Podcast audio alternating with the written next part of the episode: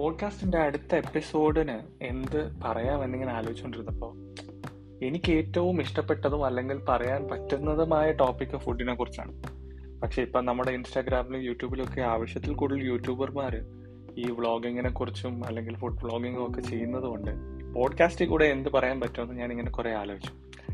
അപ്പോൾ എനിക്ക് കുറച്ച് നാൾ മുമ്പ് വളരെ ക്യൂരിയോസിറ്റി ഉണ്ടാക്കിയ ഒരു ടോപ്പിക്കാണ് ചില ഭക്ഷണങ്ങൾ നമ്മുടേതാണെന്ന് നമ്മൾ പറയപ്പെടുന്നത് അതായത് നമ്മുടെ നാട്ടിൽ ഉണ്ടായതാണെന്ന് പറയപ്പെടുന്നത് അല്ലെങ്കിൽ ഏതെങ്കിലും ഒരു ഭക്ഷണം ആയിക്കോട്ടെ ഒരു സ്വീറ്റ് ആവാം ഒരു മെയിൻ കോഴ്സ് ആവാം. ഇതെങ്ങനെ ഉണ്ടായി? ഇതെങ്ങനെയാണ് ഇത്രയ്ക്ക് പോപ്പുലർ ആയത് എന്ന് ഞാൻ പലപ്പോഴും ചിന്തിച്ചിട്ടുണ്ട്.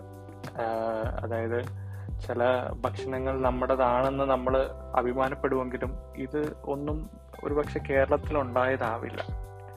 അപ്പൊ അങ്ങനെ കുറച്ച് ഭക്ഷണങ്ങളെ കുറിച്ച് ഇവിടെ ഷെയർ ചെയ്യാമെന്ന് വിചാരിച്ചു. പലതും പരിമിതമായ എന്റെ കേട്ടറിവും വായിച്ചിട്ടുള്ള അറിവും ഒക്കെയാണ് ശരിയാവണം എന്നില്ല കാരണം ഇങ്ങനത്തെ പല കഥകളും ഒരു വ്യക്തതയില്ലാതെയാണ് നമ്മുടെ ചുറ്റും ഉള്ളത് അപ്പം ഇതിൽ ശരിക്കുള്ളൊരു ഇൻഫർമേഷൻ നിങ്ങൾക്ക് അറിയാമെങ്കിൽ ദയവേത് എനിക്ക് പറഞ്ഞുതരാം. അപ്പം ആദ്യം ഏതിനെ കുറിച്ച് സംസാരിക്കുന്നു പറഞ്ഞപ്പോൾ ഒരു ഡൗട്ടും ഇല്ലാതെ എന്റെ മനസ്സിൽ വന്ന ഒരു ഒറ്റ പേരാണ്. നമ്മൾ സ്ഥിരമായി പൊറോട്ട കഴിക്കുന്ന ആൾക്കാരാണ്.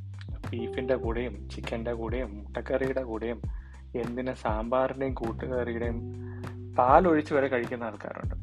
പൊറോട്ട ഇല്ലാതെ ഒരു ജീവിതം ഭൂരിഭാഗം മലയാളികൾക്കും ഇല്ലതാണ്. ഇത് കേരള പൊറോട്ട മലബാർ പൊറോട്ട പൊറോട്ട എന്നൊക്കെ പല പേരിലും നമ്മൾ ഇതിനെ പ്രൊജക്റ്റ് ചെയ്യുന്നുണ്ട്. ഇതെങ്ങനെ വന്നു?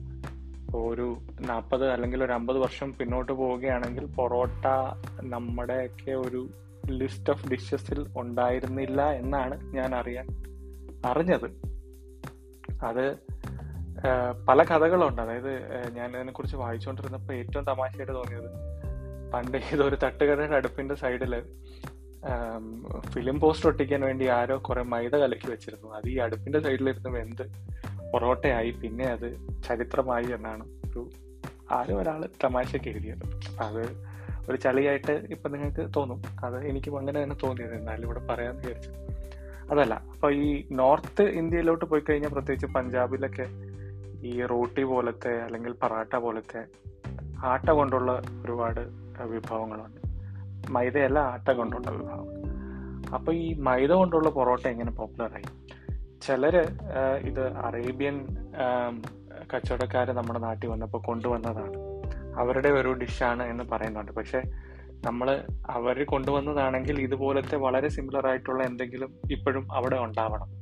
പക്ഷെ അങ്ങനെ ഒരു പൊറോട്ടയായിട്ട് സിമിലർ ആയിട്ടുള്ള ഒരു ഡിഷ് അറേബ്യൻ നാടുകളിൽ ഇപ്പോഴും ഉണ്ടോ എന്ന് എനിക്കറിയില്ല.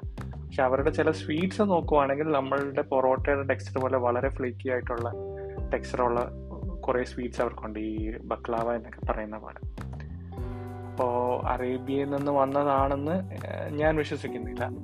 പിന്നെ കുറച്ച് അറിയാൻ കഴിഞ്ഞത് അല്ലെങ്കിൽ വായിച്ചത് ഇത് ശ്രീലങ്കയിൽ നിന്ന് അല്ലെങ്കിൽ മലേഷ്യയിൽ നിന്ന് വന്നതായിരിക്കാം. കൂടുതൽ ശ്രീലങ്കയുടെ പേരാണ് പറയുന്നത്. കാരണം ശ്രീലങ്കയിൽ അന്നത്തെ കാലത്തെ ലേബറേഴ്സിന് അല്ലെങ്കിൽ തൊഴിലാളികൾക്ക് ഇതൊരു ഡെയിലി ഫുഡായിരുന്നു അതായത് മൈദ കൊണ്ടുണ്ടാക്കിയ ഒരു റോട്ടി പോലത്തെ ഒരു സാധനം. ഇത് കഴിച്ചു കഴിഞ്ഞാൽ ഒരു ദിവസം മുഴുവനും അവർക്ക് വിശപ്പില്ലാതെ നിന്ന് പണിയാൻ കഴിയും. അപ്പൊ അന്ന് അവിടെ കൂടുതൽ ലേബറേഴ്സ് ആയിട്ട് പോയിക്കൊണ്ടിരുന്നതും തമിഴ് വംശജരാണ്.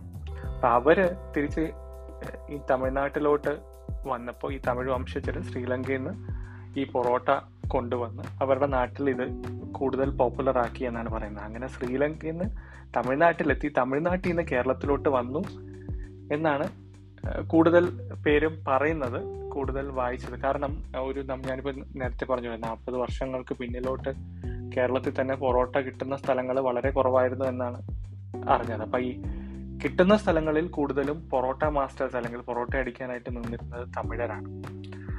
അതുപോലെ തന്നെ നമ്മുടെ നാട്ടിൽ തട്ടുകട തട്ടുദോശ അവിടെ ചമ്മന്തി സാമ്പാർ കിട്ടുന്ന പോലെയാണ് തമിഴ്നാട്ടിൽ പോയവർക്ക് അറിയാം ഏറ്റവും കൂടുതൽ റോഡ് സൈഡിൽ കിട്ടുന്നത് പൊറോട്ടയും കുറുമയും.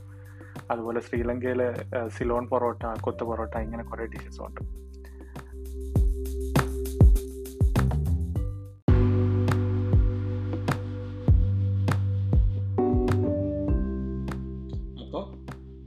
ഇത് ശരിയായിരിക്കാം തെറ്റായിരിക്കാം എനിക്കറിയില്ല. വായിച്ചതും കേട്ടതുമായിട്ടുള്ള അറിവുകളാണ്.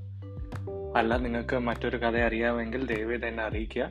എന്റെ insta I D Mahesh Kailas എന്നാണ് ഞാൻ കൂടെ ചേർക്കുന്നുണ്ട്. അപ്പോൾ മറ്റൊരു ഭക്ഷണം വന്ന വഴിയുമായിട്ട് അടുത്ത എപ്പിസോഡിൽ കാണാം. താങ്ക്